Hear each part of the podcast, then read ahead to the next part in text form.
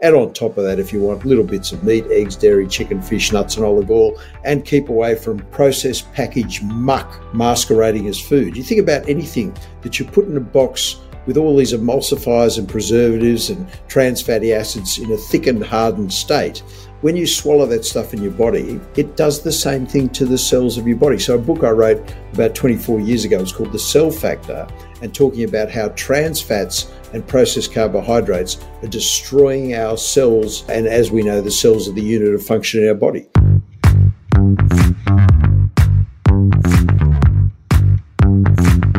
Hey, Gina, did you hear that Elton John took his pet rabbit to the gym? What? It's a yeah, it's a little fit bunny. oh, Ross.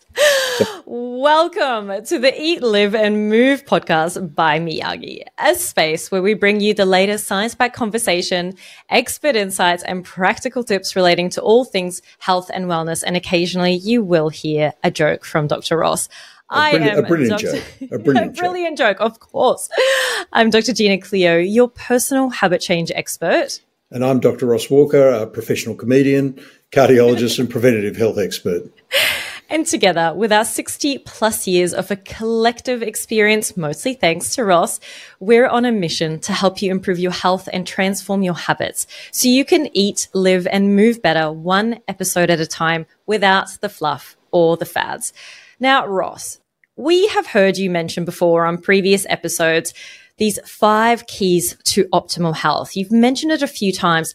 I think it's time that our listeners get a little bit of an insight about what these five keys to optimal health are. So I think we should dedicate today's conversation about that. How do sure. you feel about that? I'm absolutely, absolutely delighted.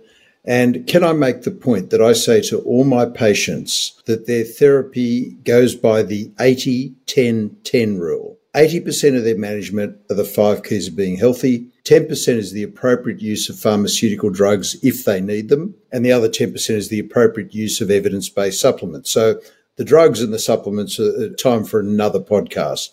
But let's now focus on the five keys, which to me is 80% of anyone's management and four times more powerful than anything a doctor, a naturopath, or dietitian can do for your health. Gee, that's me, a well, big not call, so, Ross. Big not so call. much dietitian because they can. They're part of the five keys, of course. And you're so talking to a dietitian. Can I? Just, yeah, I, I know that. Uh, well, one of the world's greatest dietitians. So thank you, thank well, you. Well, uh, we, we could probably say one of the best ones in the known universe. There, there is a dietitian in Alpha Ross. Centauri who thinks he, he's better than you, but you're light years ahead of him. But anyhow, I'd like to meet anyhow, him. Let's get let's get serious. oh, okay, so the five keys. And this is from the least important to the most important. And at the end, I'll tell you how powerful these keys are in terms of reducing your risk for disease. So let's start. Number one is to get rid of all addictions. You cannot be healthy and smoke, drink too much alcohol, or use any illegal drugs. So let me start off with cigarette smoking. When you ask anybody,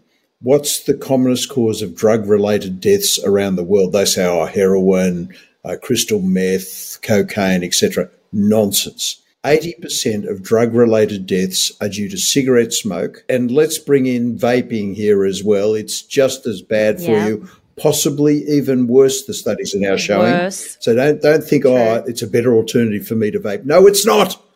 You've got these it's things not. in your chest called your lungs, strangely designed for a thing called breathing not to put a stick in your mouth and suck the smoke or the vape in. It's just nonsense. So, so oh. stop smoking. I don't care if you're a 25 year old who can run a marathon and you smoke. You are ill because you're chronically poisoning yourself. Number one. Number two, with alcohol. So this is all part of the quitting addictions. 17% drug related deaths due to alcohol.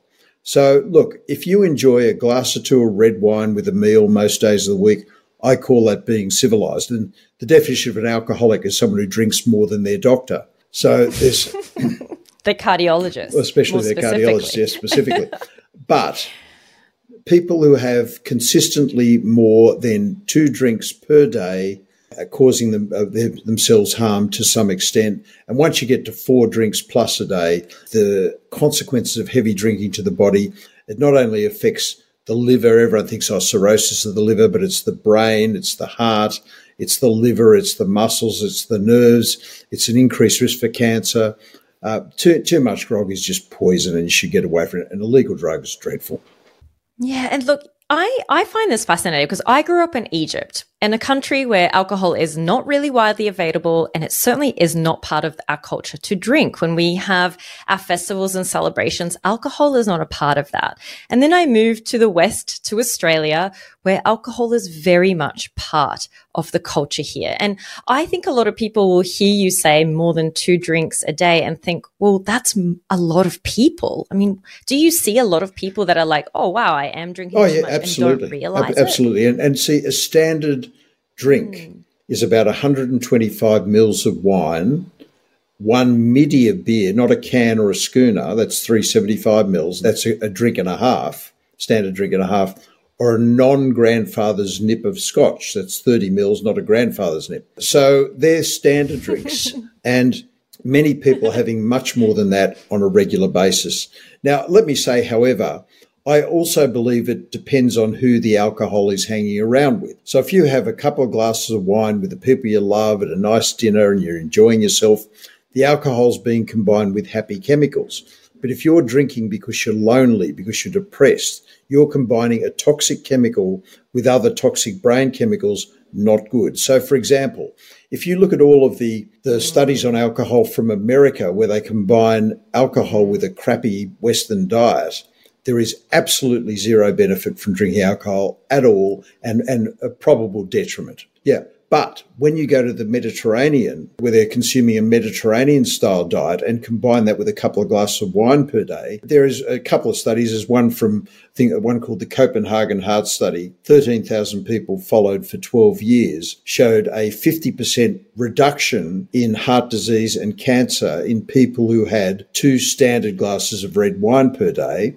And another study by a guy called Serge Renaud, guess where he came from? 36,000 Frenchmen studied for 12 years, same thing, 50% reduction in heart disease and cancer because they're combining a little bit of red wine with a good Mediterranean diet. Now, before we leave addictions, let's talk about, apart from phone addiction, which we spoke about in the last podcast, let's talk about the commonest addiction used around the world, which is a thing called coffee. But wait, so wait, wait. Before you move on to coffee, I have an alcohol question. Yeah, sure. You've talked about alcohol as a general. Is there a difference between, say, red wine and beer and spirits, or is alcohol alcohol? Is a standard drink a standard drink? No, I don't, I don't think the evidence shows that if you combine red wine with good quality eating, there is a weak, and I stress the word weak, health benefit. So a 50% reduction in heart disease doesn't mean you go from having 100% down to 50%. It means if you start off with a 10 year risk of, say, 5%, of having a heart attack over 10 years, you might reduce that from 5% to 2.5%. That's a 50% reduction. For example, the Copenhagen Heart Study looked at people who had two standard beers a day, two standard spirits a day. So the two standard beers a day compared to the non drinkers, no benefit. The two standard spirits per day compared to the non drinkers, 30% increased risk for heart disease and cancer in the people who had the spirits. So, wow. So the type of alcohol you consume does matter. I think context, it does. Where you are, who you're around, how you're feeling, and the type of alcohol. So there's quite a few factors in that. Okay, let's say someone's having two glasses of wine and they're doing it with their family every night and, you know, it's all happy times. Is that okay, Ross? Look, I think it's okay, but I, I also think it's good to have at least one day a week off alcohol for one reason, and you're the habit expert, not me. The reason is if you have to have alcohol every day, you've got a problem if you can have a day off and you don't miss it that much, you don't have much of a problem. So you're just consuming it to with the way I consume it to enhance the flavour of food. But I, yeah. but I, I, can, I can honestly tell you, I have never been drunk, so I don't know what it's like to be wow. drunk. No, even never. as a, no, I didn't start drinking till I was 25, so I, I don't know what it's like to be drunk. Well, I'm a two drink wonder. It's really not that hard for me to get drunk. Yeah. well, that's and again, that's the thing. There are certain people that have very poor tolerance to the stuff, and that, which true. moves us on to the next topic within coffee. the addictions, which is coffee. Yeah. So, for example, many people, and I'm one of these, are slow metabolizers of caffeine. So, if I consume caffeine after four o'clock, I'm just staring at the ceiling all night, so almost the hands on Buzzing. the ceiling, buzzing. Yeah. So, I have two weak coffees per day because of my sensitivity to caffeine. But I've got friends who can go out for dinner and have a, a, double shot latte before they go to bed and they sleep like a log. But Those that's certainly not me. my mind. Do you know what's interesting? It's both my parents can do that but I have a really low tolerance to caffeine. If I have coffee even in the morning, I feel that anxious jitteriness for hours afterwards. Yeah, well, you're a slow metabolizer. And so you say, but hang on, my parents aren't, and they created me. Yeah, but genetics doesn't work like that. Genet- you see, it could have been that your mum and your dad had uh, minor genes for Two caffeine, genes, and they've yeah. just given you the both, both those genes and so you've copped it. But here's the thing with coffee it's a bit like red wine. It's all about the dose.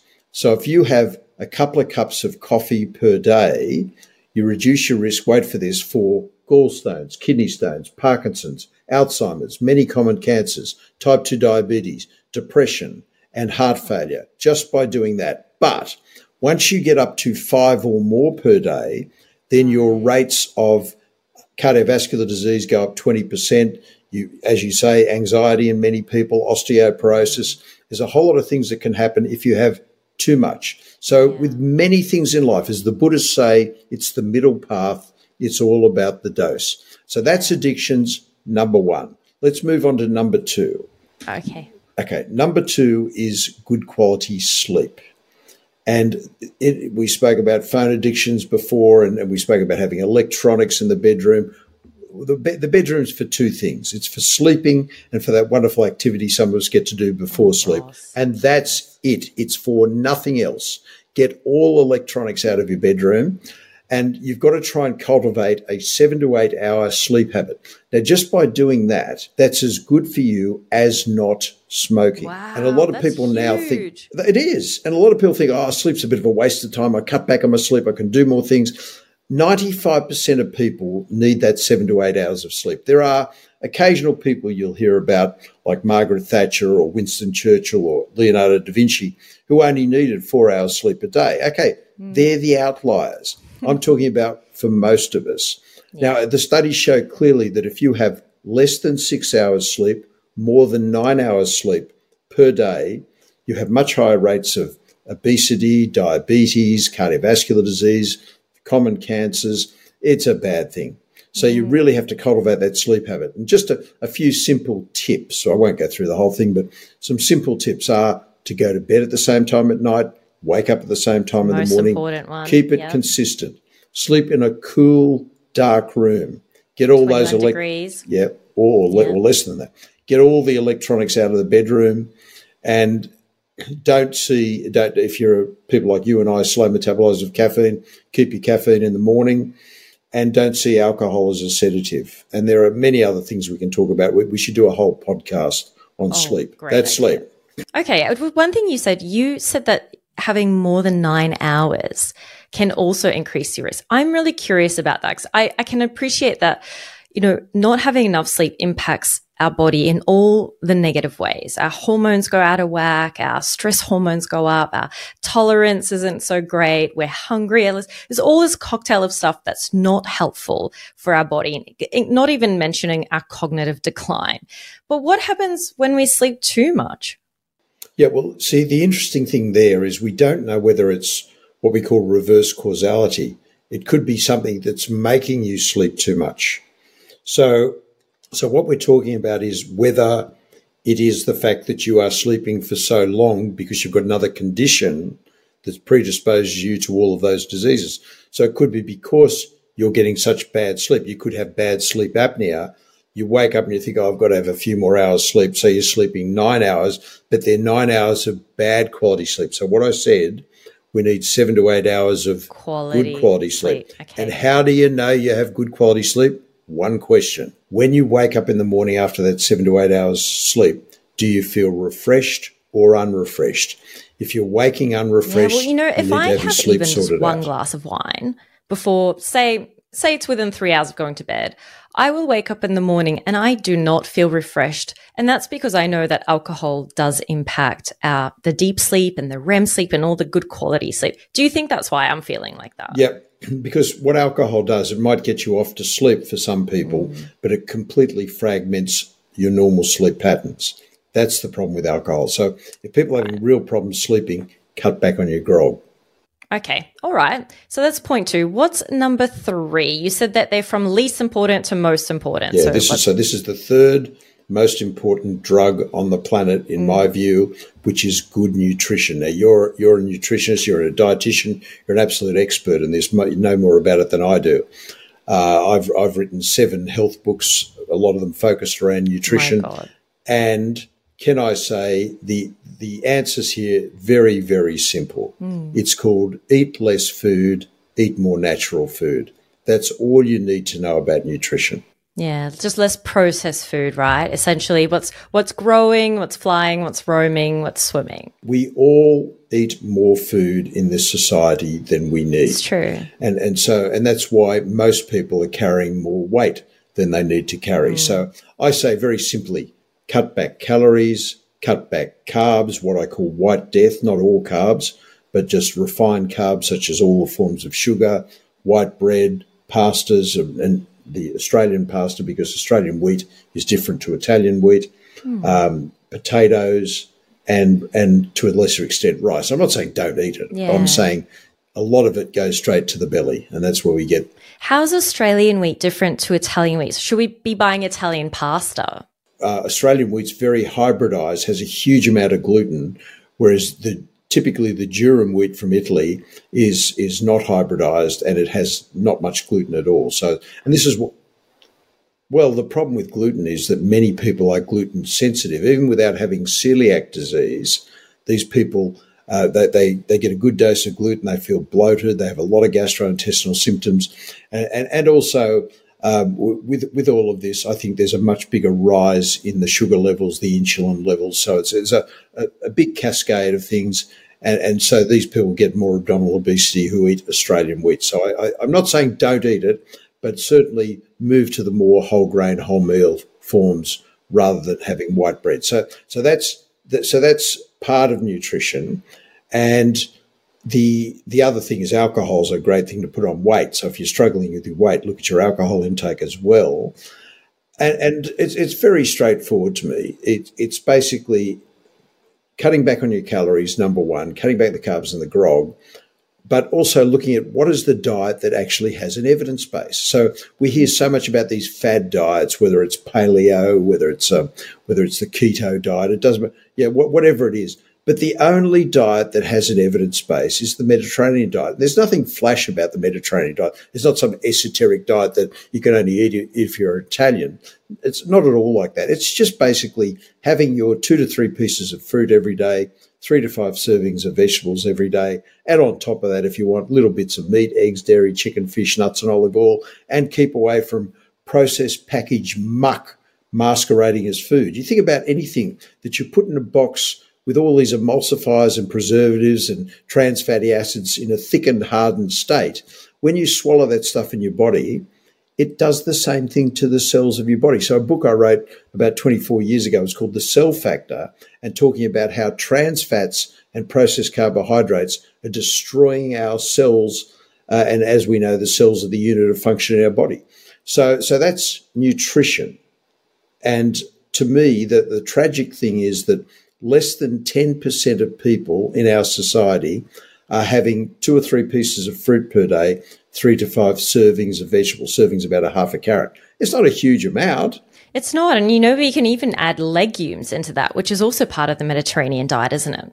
Chickpeas, hummus. Everyone loves hummus. I could have a bath of hummus. I love it so much. Ross, what do you find with your patients? What are the most common barriers to eating well? Because I think a lot of people know what's healthy and what's not. We all know that processed food isn't good for us. We know that we should be eating two fruits and five vegetables. We know this, this stuff. What do you find with your patients when they come to you and they're not doing that? What are the barriers? So wait, wait till we get to number five, because then we can bring it back to exactly what you've just asked me then. Number four, the second best drug on the planet three to five hours every week of moderate exertion, which I think should be two thirds cardio and a third resistance training. And realize that what you and I are doing right at the moment, sitting on our backsides, sitting is the new smoking. And so people people have to get up and move as much as they can, but also have exercise on top of that. Now, we, we should have a podcast on the blue zones, the areas around the world that have incredible longevity, but they've never heard of a gym. They just move all day. So, and they don't actually have exercise programs, but because they're moving all day, they live on the side of hills, they're going up steep hills. All of these things are so good for you, but we don't get that. We have these sedentary jobs in front of these damn things called computers, these flat screens that we spoke about in the, the last podcast. But we have all of these things. So it, it sticks us to a chair. And so we're not getting that movement. So there's the whole 10,000 steps thing, which has now been debunked. Get anything more than 5,000 steps every day, but also have exercise. As I said, two thirds cardio and, and people say to me, Doc, what's the best form of exercise? Is it walking? No, it's not walking. It's not swimming. It's one you'll keep doing. Exactly. The, That's what I say as well. It's and, the one you know you're going to keep doing. So you have to yeah. enjoy it. You have to enjoy exactly. the exercise. Otherwise, there's absolutely no point doing it. And the real tragedy is that only 25% of the population have the three to five hours of exercise per week. And those who do, just by doing that, have a 30% reduction in heart disease, cancer, Alzheimer's, diabetes, 50% reduction in depression and in osteoporosis, drops your blood pressure, you sleep better. There is no pharmaceutical preparation known to man that comes anywhere near exercise. A, a study that sh- uh, was done recently showed that a large group of people, those who did had that three to five hours of exercise per week, had a 40% reduction in all cause death just by doing the exercise. And people say to me, people say, Oh, doc, I don't have time to exercise. Well, what would you prefer to do? Exercise for 45 minutes to an hour a day or be dead for 24 hours a day? And that's the. Ross, you're so frank, aren't you? uh, I'm not known for my subtlety. So, so I try to encourage everybody to have that really important exercise habit. It's something that's such an important part of my life. I've, I played sport from the age of five to 52 destroyed my right knee. So I had that replaced three years ago. But, but since then, from 52 up to my age of 67 now, I have broken three exercise bikes from overuse. Most people use the exercise bike as a clothes hoist. That's true. Now, what was the ratio that you said between cardio and something else? Remind me of that again. Cardio and resistance training. So resistance two, training. So two thirds. Yeah, two two thirds of, of, doing the cardio work, the, the the walking, swimming, cycling, whatever you want to do, playing tennis, it doesn't matter what is sport.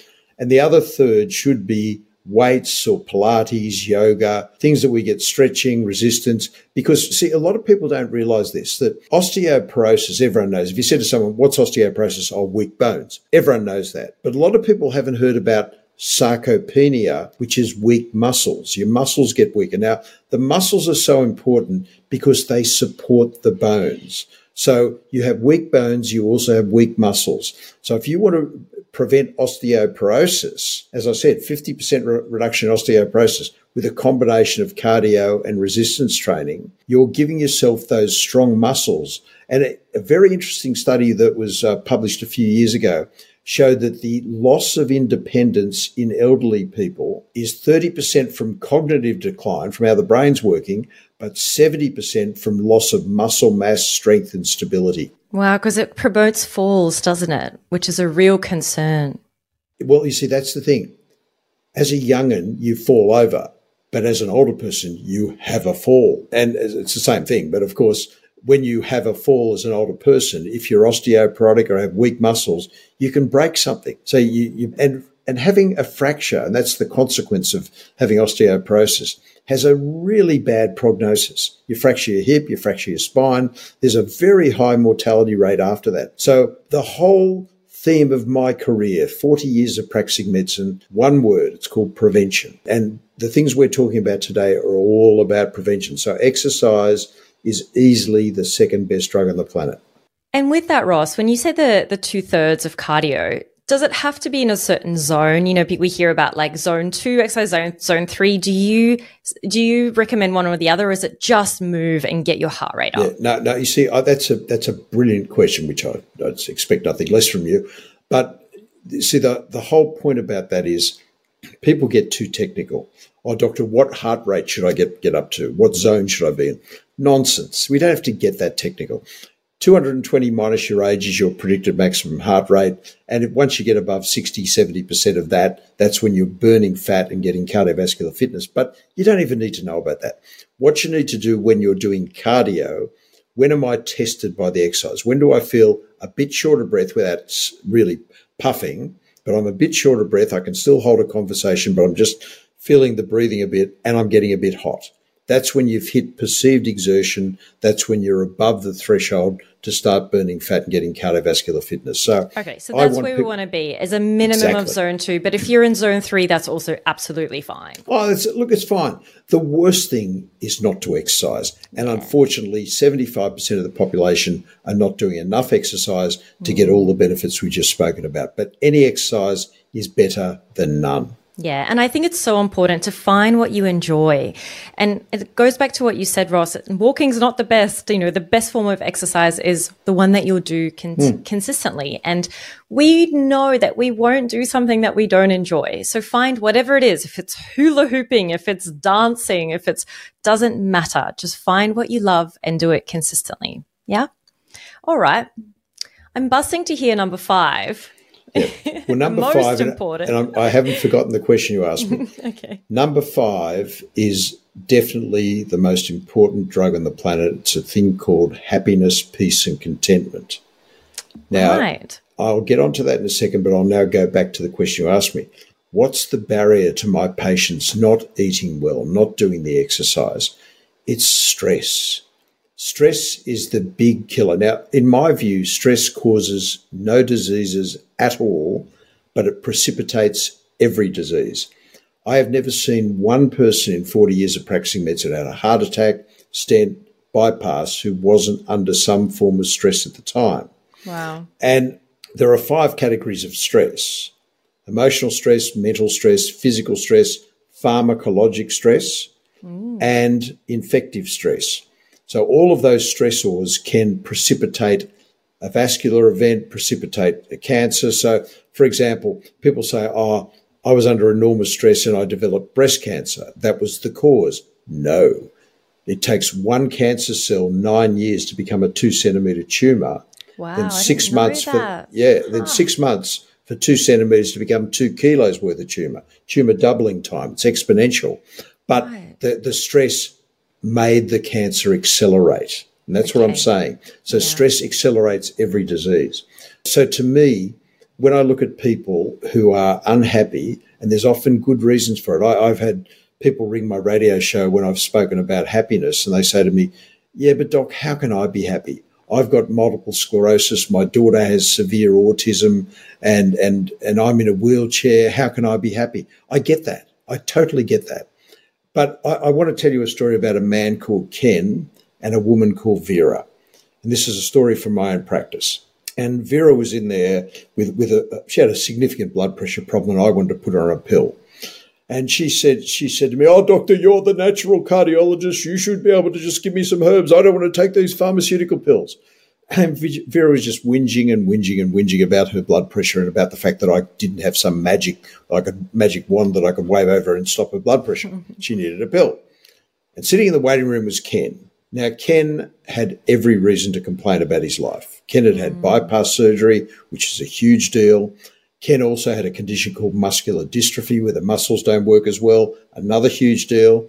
Yeah. And Ken also was clinically blind and he, Ken would come in and sit down and sit in front of me and say, "Oh, Doctor Walker, it's such a privilege to be one of your patients." And and he'd ca- he'd catch a couple of trains and a bus to get to my practice, Aww. and he had this beautiful smile on his face. And he he used to get up every morning, get a bus into the city, and help the priest serve mass at a local church. And I said, "Ken, why do you do this?" And he said, "Oh, Doctor Walker, it's it's a privilege to be alive. You've got to you've got to wow. contribute." And so what I wanted to do, I didn't would say, Ken, could you come in here for a minute? I'd like you to meet Vera. Vera, this is Ken. He's Ken now has, your new life coach. Ken has every reason to complain. Yeah. But chooses not to. Perspective, right? Yeah, but you have no reason to complain, Vera, and constantly do so. Figure it out. So, I mean, that's, we all, many people have stresses. I'm not demeaning them at all. Many people struggle with their lives, and I'm not demeaning that at all. But every, every moment of the day is a decision how you react to your stress. Uh, many, many years ago, a guy, a guy called Viktor Frankl wrote a lovely book called Man's Search for Meaning. And Viktor Frankl was tortured in a Nazi concentration camp for two years.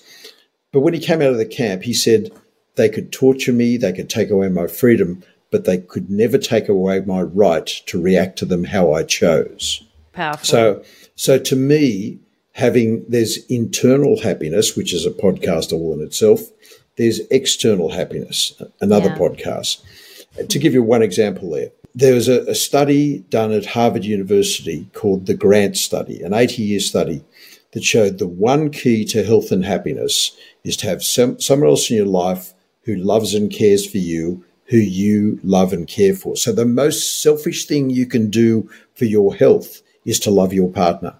And, and to me, that's much more important wow. than your da- damn cholesterol level or your blood pressure.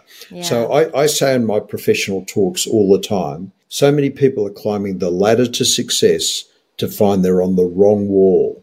We've got to start getting on the right wall and, and see every day as a search for happiness, peace, and contentment. Make the right decisions in your life. And I say all the time in my professional talks and on radio, and I say this to my patients life isn't about making the big decision to be healthy, the big decision I'm going to f- follow those five keys.